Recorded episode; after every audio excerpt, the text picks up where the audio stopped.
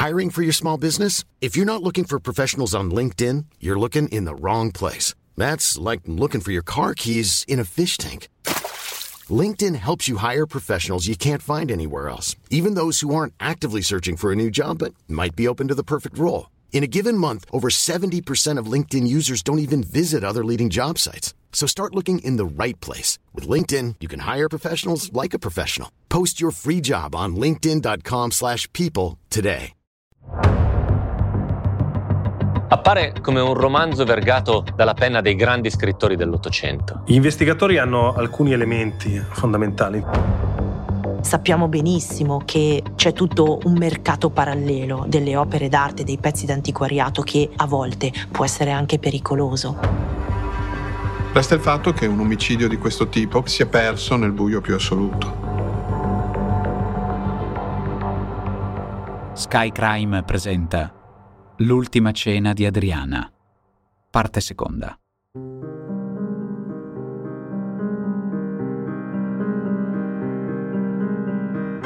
Levi Adriana, di anni 66, rinvenuta cadavere nell'abitazione alle 8:30 del 20 dicembre. Così titolano i giornali in quel Natale del 1989.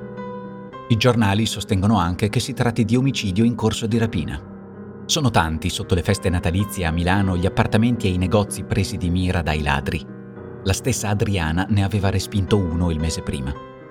Ma ci sono una serie di stranezze legate al funzionamento del sistema di allarme. Queste anomalie suggeriscono agli inquirenti che il killer conoscesse bene quella casa. Sapeva come e dove muoversi. L'attenzione dunque si sposta dalla ricerca di un non precisato topo d'appartamento agli invitati a cena dalla stessa Levi la sera dell'omicidio. Tra questi vi è Romano, primo flauto alla Scala, molto più giovane dell'antiquaria. Lei però lo conosceva da tempo, lo stimava, lo frequentava e spesso lui l'accompagnava ad alcune cene, alcune uscite, anche pubbliche, di quella Milano bene. Quella sera fu l'ultimo a lasciare la casa di Adriana. È una pista. Seguiamola, assieme a Matteo Caccia, e ai giornalisti, forze dell'ordine e co-protagonisti di questo Cold Case.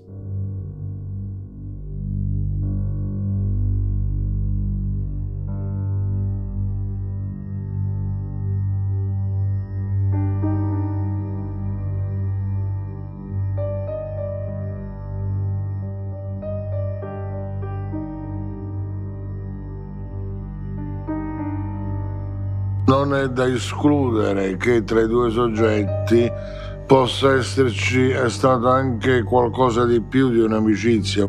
A parlare è Edmondo Capecelato, ex commissario della Polizia di Stato. È un'intesa forse di tipo diverso. Se così fosse, e visto anche il periodo dell'anno del quale parliamo, siamo a ridosso del Natale, potrebbe non essere del tutto campato in aria quanto ci riferì qualcuno, che c'erano dei momenti di lite proprio in quel momento tra il flautista e la Levi sull'imminente Capodanno. La polizia a questo punto concentra tutte le sue attenzioni sulla figura del musicista, del concertista della Scala. Lui è Cesare Giuzzi, giornalista del Corriere. Intanto perché è l'ultimo ad aver visto viva la vittima. Poi perché si vuole chiarire la natura di questo loro rapporto, di questa relazione mecenatesca, come viene definita, e se ci fosse qualcosa di più che non è, di cui le altre persone non erano a conoscenza. E quindi si inizia, come normale che sia, a scandagliare la vita di questa persona. La pista del musicista prende sempre più corpo. Le attenzioni di Antonio Scorpanti, all'epoca ispettore della sezione omicidi della Polizia di Stato, puntano dritte verso il flautista. Si decide di sentirlo subito. Lui afferma di essere uscito pochi minuti dopo la partenza degli altri invitati. Naturalmente non ci sono testimoni che possono sostenere il contrario. Gli investigatori hanno tra le mani alcuni elementi fondamentali. Intanto si sa che gli altri commensali si sono allontanati intorno alle 2, quindi questo è l'orario di partenza delle indagini su quell'ora e mezza che precede il delitto. Questo sottile calcolo scandito dalle lancette ci viene raccontato dagli scrittori Massimo Pisa e Stefania Panza. La partita evidentemente si gioca sugli orari. Orari che non possono più essere certificati dagli altri ospiti della casa, che sono usciti a quell'ora, sono andati verso la farmacia e non sono più rientrati. Nessun altro può dire a che ora è uscito il flautista da quella casa. Lo testimonia anche uno scontrino di questa coppia di amici che parteciparono a quella cena di Natale del 19 dicembre, che nella vicina farmacia Boccaccio riportava le 2:27 come orario. E quindi combaciano un pochino i tempi dell'uscita degli ospiti da Corso Magenta 69 intorno alle 2. L'amico musicista però raccontò di essere uscito poco dopo, e questo poco dopo non si sa quanto sia, 5 minuti o 30 minuti.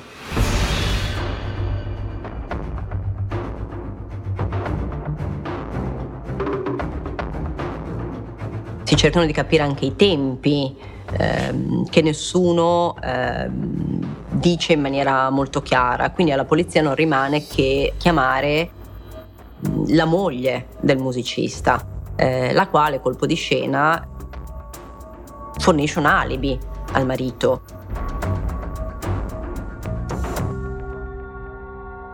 La nonna ci raccontò di essere stata svegliata nel cuore della notte dal pianto del figlio.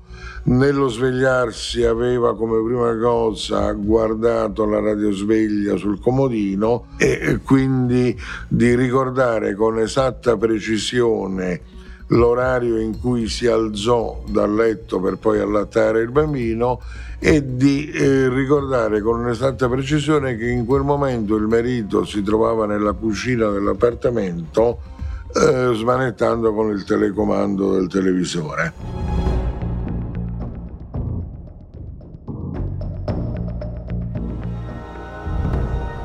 Le suggestioni non bastano. Molte volte le cose appaiono quelle che non sono. Dimostrare di essere altrove durante il delitto è spesso il modo più semplice per uscire dal cono delle indagini.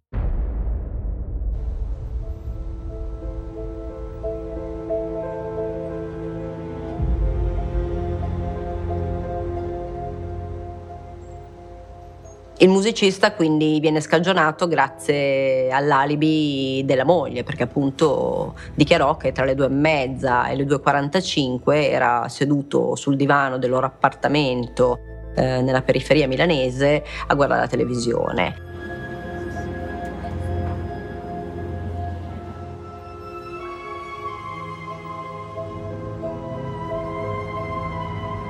Anche i tempi tornano, perché l'allarme dell'appartamento di Corso Magenta 69 scattò intorno alle 3:20.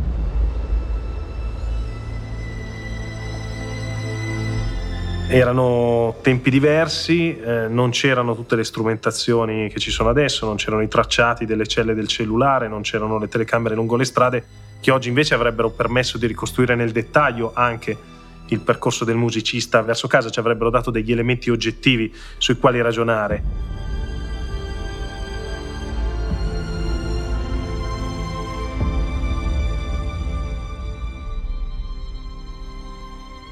Le attenzioni sul musicista si spengono sul nascere. Sulla morte di Adriana Levi inizia a calare un velo di oscurità. La sua vita è stata avventurosa e ha conosciuto molte persone in virtù delle sue passioni. I dubbi sono tanti, anche perché non è per niente chiaro il motivo per cui è stata uccisa. La pista del musicista finisce, termina, non sarà mai rinviato a giudizio, non verrà mai neppure formalmente portato davanti a un giudice per rispondere di quelle accuse, e soprattutto gli investigatori non riescono a capire quale sarebbe stato il movente del delitto.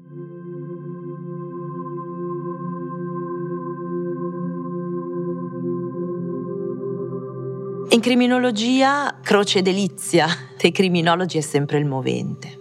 Quindi, sebbene il musicista fu inizialmente considerato il più probabile tra gli imputati. A tutt'oggi c'è un grande interrogativo su quello che sarebbe potuto essere l'eventuale movente, perché probabilmente avrebbe tratto molti più benefici dalla sopravvivenza di Adriana Levi che non dalla sua morte. Questa coerente interpretazione, che di fatto archivia le indagini sul flautista della Scala, è di Erika Poli, psichiatra forense. Ma ora, a che punto siamo arrivati di questo cold case? Mancano molti pezzi del puzzle. La polizia però insiste. Viste le modalità dell'omicidio, aspetto rilevante è capire qual è stata l'arma del delitto. Questa potrebbe essere la strada giusta per svelare l'arcano.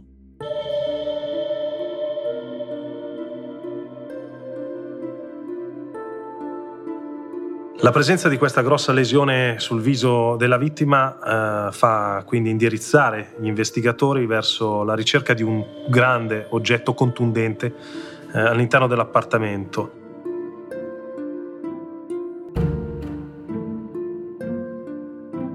In un primo momento si pensò come arma del delitto a un candelabro. Infatti su un mobile dove solitamente c'era una coppia di candelabri gemelli, immediatamente si notò l'anomalia che di solito un candelabro unico viene posto in una posizione centrale. Messo in una posizione defilata e laterale, lascia supporre che sul lato opposto vi fosse il candelabro gemello. Sensazione che ci fu poi subito confermata dalla figlia, la quale perfettamente ricordava esistere in quella sala 2 candelabri.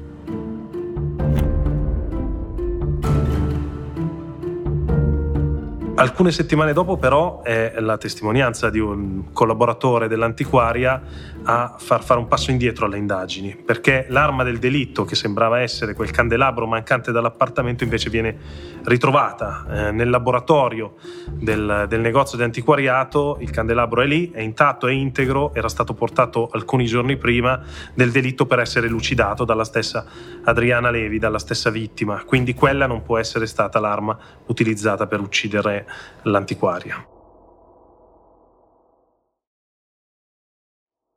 Un altro buco nell'acqua. Interviene il giornalista Mario Consani, che ci apre un nuovo scenario. Ci fu anche un'altra possibilità che gli inquirenti esplorarono, dovendo indagare un po' a tutto spiano, diciamo. Fu quella che riguardava la segnalazione che arrivò la polizia del figlio della portinaia della palazzina di Corso Magenta, perché era un giovane che aveva dei problemi di droga, di tossicodipendenza.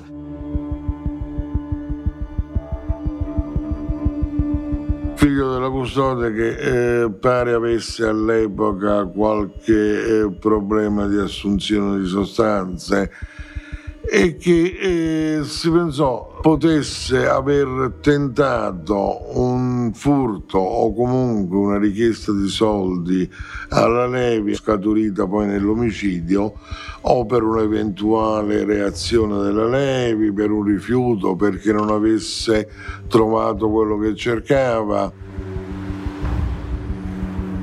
Ce ne parla Antonio Scorpanti, ex ispettore della sezione omicidi. Io ricordo che noi siamo stati dalla portinaia e avevamo visto questo ragazzo che era con la mamma. Non ci ha dato l'impressione che potesse essere lui la persona. Non siamo riusciti a cavare niente da quella situazione.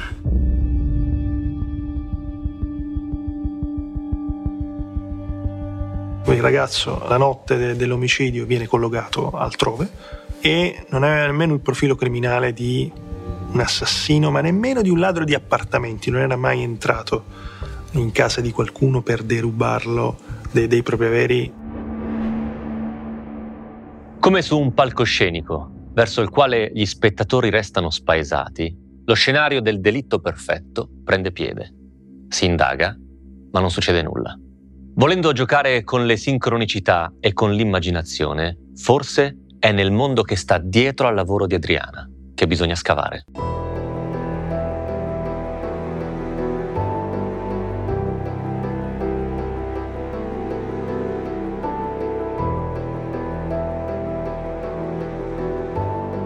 Il mondo dell'antiquariato è un mondo del commercio, peraltro un commercio molto diretto, di relazioni, più che di economia di scala. Quindi è una delle ipotesi che viene presa in considerazione. Ci potrebbe essere qualche affare che ha riguardato gli ultimi interessi di Adriana Levi, che in qualche modo è sullo sfondo di questo delitto.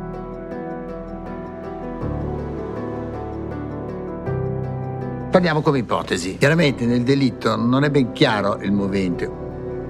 A parlare è un uomo che conosce bene la materia che Adriana Levi trattava. Gualtiero Fornetti, antiquario e stilista. Oltre al denaro e gioielli che furono rubati, nel negozio potrebbe aver trovato un oggetto che non aveva ancora messo nei libri, quindi catalogati, di rarità. Avrebbe potuto trovare un'icona importantissima, qualche oggetto che Fabergé, qualche oggetto che veniva dalla Russia, perché si era aperta la Russia e dalla Russia vennero molte persone portando oggetti e Milano era uno di questi porti.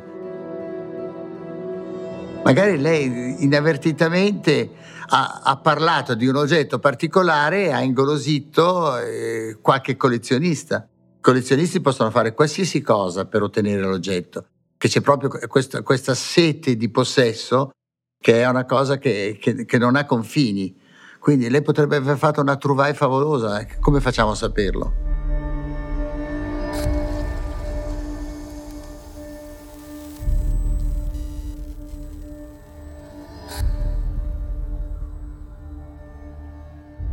La signora Levi, peraltro, aveva in casa e pare che non fosse sua abitudine una discreta somma di contanti. Aveva quel denaro contante, all'incirca quello che venne sottratto ammontava a circa 20 milioni delle vecchie lire, ma la buona parte erano contanti. Perché la signora Levi teneva in casa quei contanti, forse pronti per pagare un pezzo che doveva acquistare, forse per una trattativa di cui non si aveva notizia perché riservata, ma a volte le trattative riservate pescano anche in mondi sotterranei.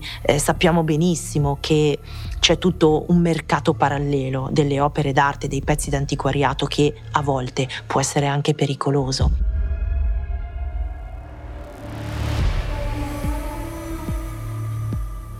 Però in realtà questo affare non salta fuori, non si trova, non si riesce a capire se manchi dell'altro da quell'appartamento, se ci siano degli oggetti di valore che sono stati portati via dalla casa, degli oggetti di antiquariato, anche perché sicuramente altri di valore molto importante sono invece stati tralasciati.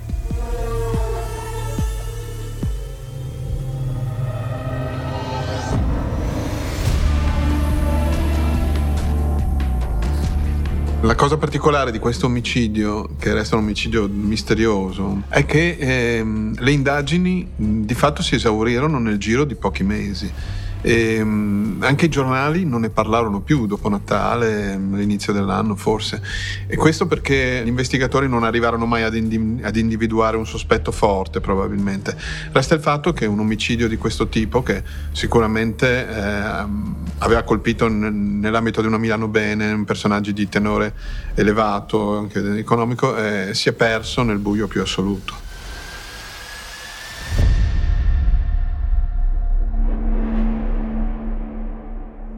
La Milano vinciana come sfondo è un thriller stranamente finito troppo presto nel dimenticatoio. Poche notizie e tutto che scema in breve tempo. Ci sono più domande che risposte. Probabilmente qualche elemento è sfuggito a tutti.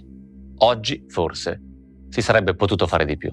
Un caso come quello di Adriana Levi oggi, con i mezzi di cui disponiamo e anche la mentalità con la quale ci si approccia ai delitti, non so se sarebbe più facilmente risolvibile, ma sicuramente sarebbe indagabile in modo differente, in modo anche più sfaccettato.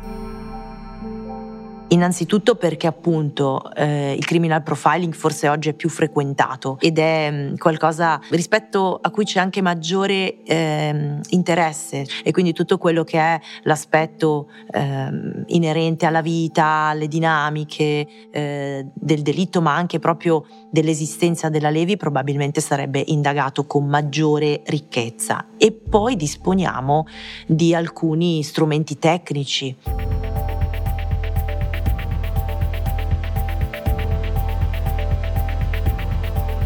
La vestaglia indossata dalla vittima sarebbe stata molto utile oggi, o comunque negli anni successivi. Grazie alle conoscenze della scientifica forense sarebbe stato possibile effettuare ulteriori esami alla ricerca delle tracce dell'assassino. Non c'era l'abitudine di conservare tutti questi reperti, venivano svolte delle analisi e poi una parte di questi campioni venivano conservati, ma buona parte degli oggetti trovati sulla scena del crimine poi andavano nel corso degli anni perduti. Quindi sicuramente oggi, alla luce di una modificata percezione sociale e mediatica dei femminicidi e della violenza sulle donne, un caso del genere avrebbe avuto ben altra risonanza, e quindi probabilmente sarebbe anche stato indagato per un tempo più lungo, con maggiore attenzione, addirittura chi lo sa, forse diventando un caso mediatico come altri casi nella modernità lo sono diventati. Adriana Levi, sempre disposta ad accogliere gli ospiti nella sua casa museo o nel suo negozio di Corso Magenta 69, ha avuto la sfortuna di incrociare nel suo percorso una persona senza scrupoli. È stata uccisa in maniera brutale da un mostro, ma l'indagine imbocca definitivamente un vicolo cieco.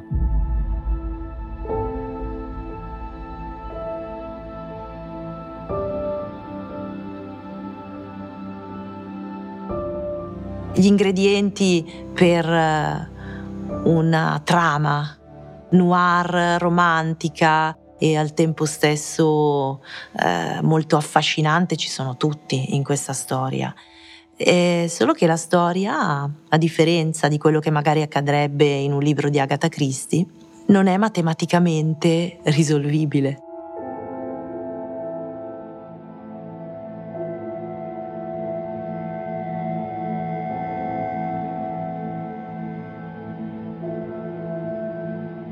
Nel Natale del 90, quindi un anno dopo l'omicidio, la vicenda in pratica si chiude perché va in archivio, e lasciando in piedi tutte le ipotesi risolte.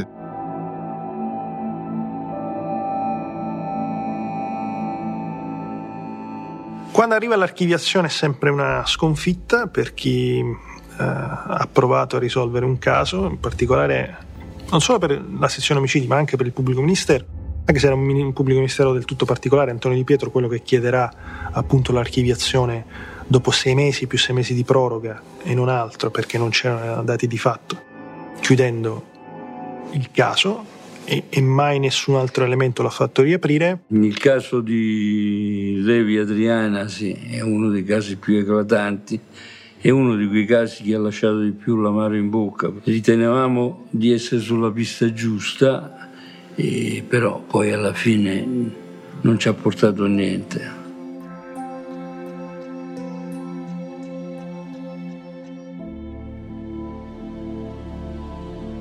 Se c'è un caso a Milano misterioso, sconosciuto, e anche inquietante, che ha colpito Milano alla fine degli anni '80, è quello di Adriana Levi.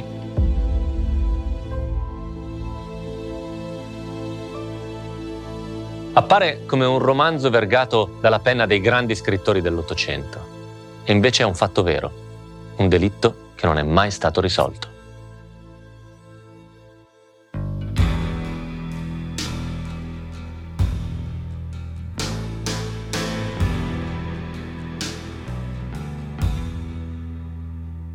Forse sono proprio le opere letterarie ad averci abituati a quel senso di compiutezza che ricerchiamo spasmodicamente anche nella vita vera. Ogni cosa ha un inizio, uno svolgimento ed una sua conclusione. Un cold case apparentemente ci pone di fronte ad una sospensione, un limbo, una fine di cui non possiamo avere contezza. Potrebbe restare un mistero, oppure, con il tempo e la conoscenza, riaffiorare e concludersi, dando un volto e un nome a quei colpevoli che, in assenza di connotati, avevamo battezzato come mostri.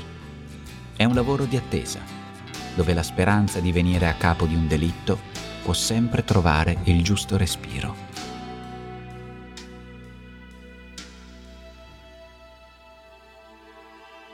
Milano e l'Interland lombardo hanno i loro cold case, ma altre regioni, altre città in Italia nascondono i loro casi irrisolti, pronti ad essere riaperti da un momento all'altro. Prima di spostarci in nuovi luoghi con nuovi misteri, allenate la vostra attesa fino alla settimana prossima con una nuova puntata di Mostri Senza Nome.